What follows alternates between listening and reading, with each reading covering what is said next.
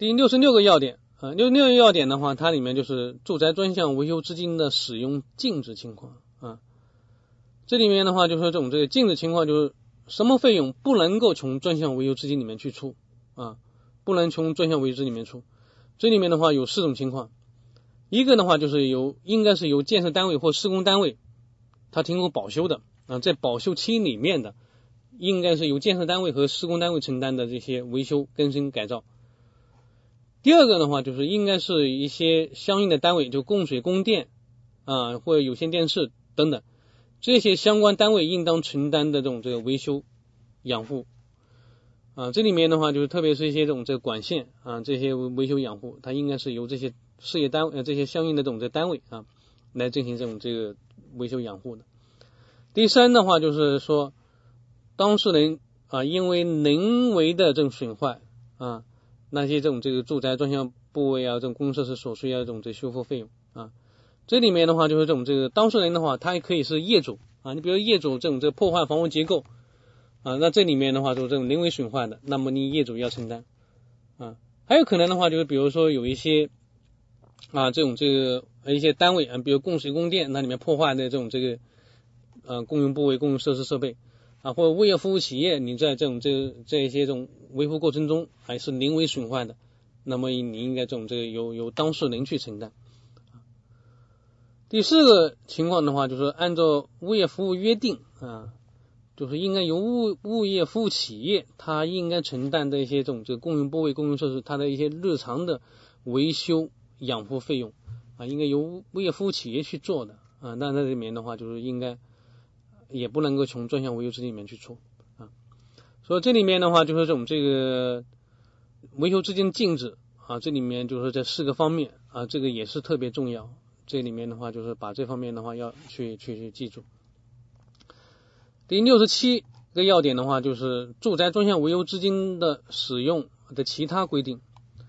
嗯，其他规定里面的话就是这里面啊，包括有这几个方面啊，一个的话就是一个。专项维修资金的购买国债的限制条件啊，一个就是说你专项维修资金的啊这种这个滚存使用啊。好，我们看一下这种这个利用住宅专项维修资金购买国债的这种限制条件。一般讲，我们专这种这个专项维修资金的话，我们都是存银行啊，存银行的话，我们它就是只能是得到一些这种利息啊，利息上面的这种收收益。啊，这里面的话，这种这个利息收益的话，这里面认为的话，就是有些利益可能会比较少啊，但是就是可能还可以去买国债，买国债的收益可能会比较高。那这里面的话，就是要注意购买国债有几些限制条件啊，这里面的话就是第一项你就必须保证专项维修资金的正常使用啊，你这你维修费用你就不够，你你怎么能去去拿去这种这投资呢，是吧？呃，必须要保证这种这个专项维修资金的正常使用前提啊。第二项的话就是说，呃，利用专项维修资金购买国债的，应当在啊银行间的这种债券市场或者商业银行柜台市场购买一级市场新发行的国债，并持有到期啊。呃，国债市场的话，实际上按交易的这种这个层次啊啊或者交易的阶段的话，它是分为两个。市场一个是就是说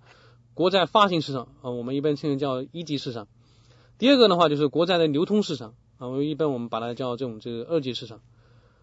呃，这个国债发行的这种这个市场的话，它一发行市场的话，它一般都是由一些这种这个财政部认定的银行啊，或者是这种证券公司啊，或者是一些这种这个非银行的一些金融机构，它去承销或者是这种这个啊投标经销国债。那我们去购买国债的话，就也是从这些。银行啊，这些证券公司或者是这种这个呃这种这些这种这金融机构里面去购买啊一级市场的国债啊，所以这里面只能是购买一级市场的这种国债啊，二级流通市场的话，它里面由于有些波动性啊，它里面这种风险的话会更大一些。第三个的话就是说，利用业主缴存专项维修购买国债的，应当通过业主大会的同意。啊，因为我们这种这个有关啊维修资金的这种这个啊这种使用的话，它是要经过三分之二以上的业主啊，不管是建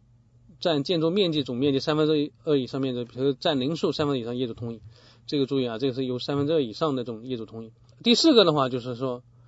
呃，利用公有住房售房款，他提取的这种这个专项维修资金购买国债的，啊，公有住房里面要要这种这个购买国债的，那要根据售房单位的呃财政的隶属关系啊，还要报经同级财政部门的同意啊，还要这种财政部门的同意。第五的话就是禁止啊专项维修中心的话从事国债回购啊委托理财业务啊以及将这种这个购买的国债用于质押呀抵押等担保行为啊也不能这个用于这种这个股票投资啊等等啊这些的话都是属于有关这种这个购买啊国债的一些这种这个限制性条件啊一一年的话它有这样的一个题就是说经业主大会同意可以将住宅专项维修资金用于什么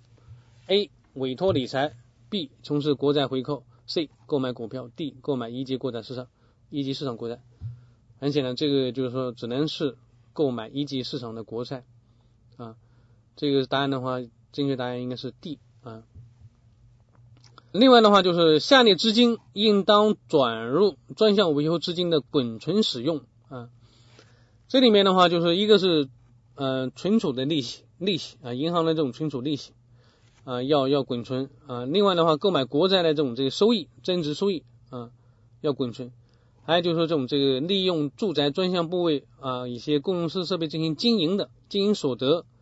那应该首先优先用于这种这个专项维补充专项维修资金啊。但如果是业主大会有另行决定的，那也除外。第四个的话，就是一些公用设施被报废以后回收的这种残值部分啊，这里面也是用于啊专项维修资金。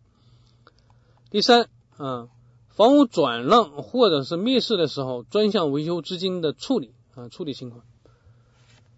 房屋转让的时候啊，业主的话应该向受让人说明专项维修资金缴存和结余的情况，并且出示有效的证明。房屋的这种这个，他维修资金的这种账户，注意啊，结余的这种这个账户中的这种结余的这种专项维修资金，应该随房屋的这所有权同时过户。你不能说这种把房子啊，这种这个二手房的话，你这个转转卖给别人的，把房子转卖过来，难把这种这专项维修资金留下来，这个不允许啊。你就说维修资金剩余的这种这个啊钱，那么你应该是也是属于房屋的这种这个所有权转让啊，转让给别这种这个过户给别人啊，这里面要注意这个方面啊。受让人需要持专项维修资金过户的协议啊，房屋权属证明以及身份证到专户管理银行办理这种这个分户的这种这个啊这种这账的这种更名手续啊，把你的这种名字也要改。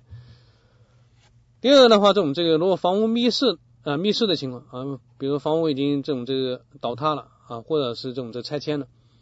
那么这种这个房屋这种这个账户上结余的专项维修资金要返还给业主。啊，如果由售房单位缴纳的维修资金的话，啊，这余额的话要返还给售房单位。如果售房单位已经不存在，那么就是收缴国库啊，收缴国库。我们看一下这种这个啊，一一年的有道题，就是说房屋密室的啊，房屋分付这种账户剩余的住宅专项维修资金，应当返还给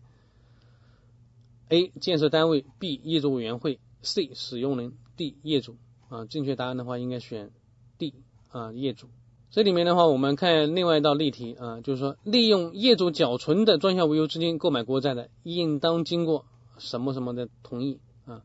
这个是应当经过这种业主大会的这种同意啊，业主大会的这种同意，而且是三分之二的一业主的这种通过。注意一下区别的话，就是说，如果是公有住房款这种这个提取的这种住房租金，他要购买国债的话，还要报请这种这个呃这种财政部门同意。要注意区别啊！我们看一下这种第六十八个要点啊，住宅专项维修资金的监督管理啊，监督管理的话，这里面有这些内容，一个是监督的部门啊，监督部门的话，这里面主要是这些啊，一个是国务院建设主管部门，会会同财政啊部门负责全国的这种这个住宅专项维修资金的指导和监督工作，县级以上的这种这个啊房地产主管部门和呃，这种这个财政部门负责本行政区域内的专项维修资金的这种监督和指导，这个是部门啊，监督指导的部门。嗯，第二个的话就是管理单位的法律义务啊，法律义务。这里面的话，法律义务的话，它啊有包括有这些啊，就是说啊，直辖市、县人民政府建设主管部门负责管理这种这个公有住房，以及负责管理公有住房专项维修资金的部门，以及业主委员会啊，像这些部门呃和业主委员会，就是至少要每年一次与专户的这种管理银行核对注销专项的这种账目啊，并向业主。啊，以及这种这共享双方双方单位公布下列情况。第一个的话，就是要公布的就是一个缴存和使用增值收益和集群的总额啊。另外的话，就是发生劣质的这种项目费用的分摊情况，以及这种这个业主或者是售方单位分租方里面啊这种分付账户里面的话，这种这个维修资金的缴存、使用增值收益以及集群的金额，还有一些这种其他的这种情况。这里面要记住的就是说，嗯，管理单位的话，这种三个。三个单位啊，一个是就是直辖市、市县人民政府房地产主管部门这一个单位，另外的话负责管理公有住房啊专项维修资金的一个部门，还有就业主委员会啊这三个单位啊，还有就是每年至少一次，这个要把这个的话要记住啊。第三的话就是这种这个专项管理银行的义务啊，专户管理银行的法律义务，银行它有哪些义务？啊，这里面的话，包括就是说，啊，你银行应该每年至少一次向这个三个部门啊发送这种这个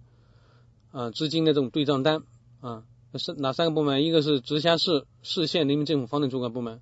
啊，或者是这种这个负责管理公有住房的专项部门以及业主委员或者是业主委员会啊，要要发送这种对账单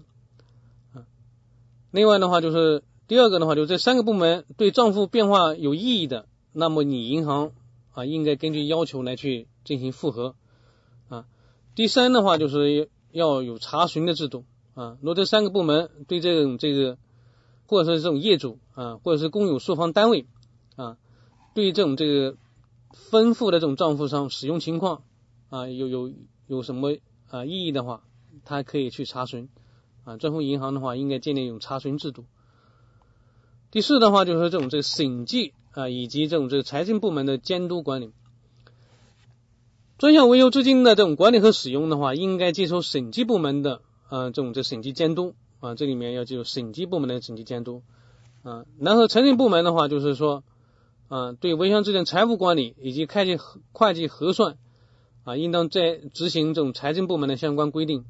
财政部门的话，就负责啊对这些这种这个维修资金的收支财务管理以及会计核算。制度啊，他对他的这种执行情况进行监督啊。另外的话，就是有关这种这个专项维修资金的这种这个票据的购领啊、使用啊、保存啊、核销啊，应当接收财政部门的监督检查啊，应当是接收这种财政部门的这种监监督检查啊。说这注意一下这种这个区别啊。审计的话，它是要接收这种这个审计部门的审计监督啊。这些这种这个票据的这种购领、使用、保存。和核销管理的话，它是接收这种这个财政部门的监督检查。好，我们看一下这种这个一一年的有道题啊，住宅专项维修资金的管理和使用应依法接收什么部门的审计监督？审计监督，既然是审计监督，那我们应该很容易应该知道，应该是审计部门的监督。如果他出一道这样的题，就是说住宅专项资金的专用票据的购领、使用、保存。核销管理应该依法接收什么部门的监督检查？那这个时候的话，我们就是应该选择应该接收财政部门的检查。这个所以就是说，我们对这些题的话啊，它啊怎么出题啊，我们都应该能够就是说根据我们啊这种这个学习的情况啊，应该能把这些题的话都应该能做出来。我们看一下第六十九个题：住宅专项维修资金相关主体的法律责任啊。相关主体实际上涉及很多啊，包括有这种这个业主委员会啊，这种公有住房售房单位，也有开发建设单位啊，还有的话就是像一些这种这个房地产主管部门啊，或者还有这种财政部啊一些财政部门啊，这些的话都可能会涉及到这种这个与住宅住宅专项维修资金啊涉及到这种这个相关啊，所以的话这里面都是属于相关主体。我们先看一下这种第一项啊，就是说。公有住房售房单位啊，它没有按规定缴存专项维修资金的或者说这种这个业主没交这种维修资金，就把房屋交付给啊这业主的，这个时候的话，就是应该这种这个啊，或者说没有按规定来分摊这种这个维修更新改造费用的，那么就是这种这个由县级以上人民政府啊会同建设主管部门责令其限限期改进啊。开发建设单位也是一样啊，没有按规定缴存首期维修资金，没有在就。就是在业主没有缴存这种首期费之前，就把房屋交给业主的啊，那么也要这种这限期改正，逾期不改正呢，要处三万元以下罚款啊。如果开发建设也没有按规定分摊维修费用的啊，那这里面的话也要限期改正，不改正的，处以一万元以下罚款。第三的话就是挪用专项维修资金的啊，挪用专项维修资金的话，它涉及的这种这个这些主体啊，就物业服务企业挪用的。那么就是要情节严重的，那除了这种这个罚款啊，还要这种这吊销其执照证证书啊。注意啊，这种这个挪用维修资金啊，这里面不管是什么这种这个部门挪用，都要没收无违法所得，并处以挪用金额的两倍以下罚款。这个是要注意啊，就是它是挪用金额的两倍以下啊进行罚款，构成犯罪的要依依法追究这种这个负责人的啊这种这个刑事责任。这个前面讲的话是物业服务企业挪用的啊，第二的话就是说，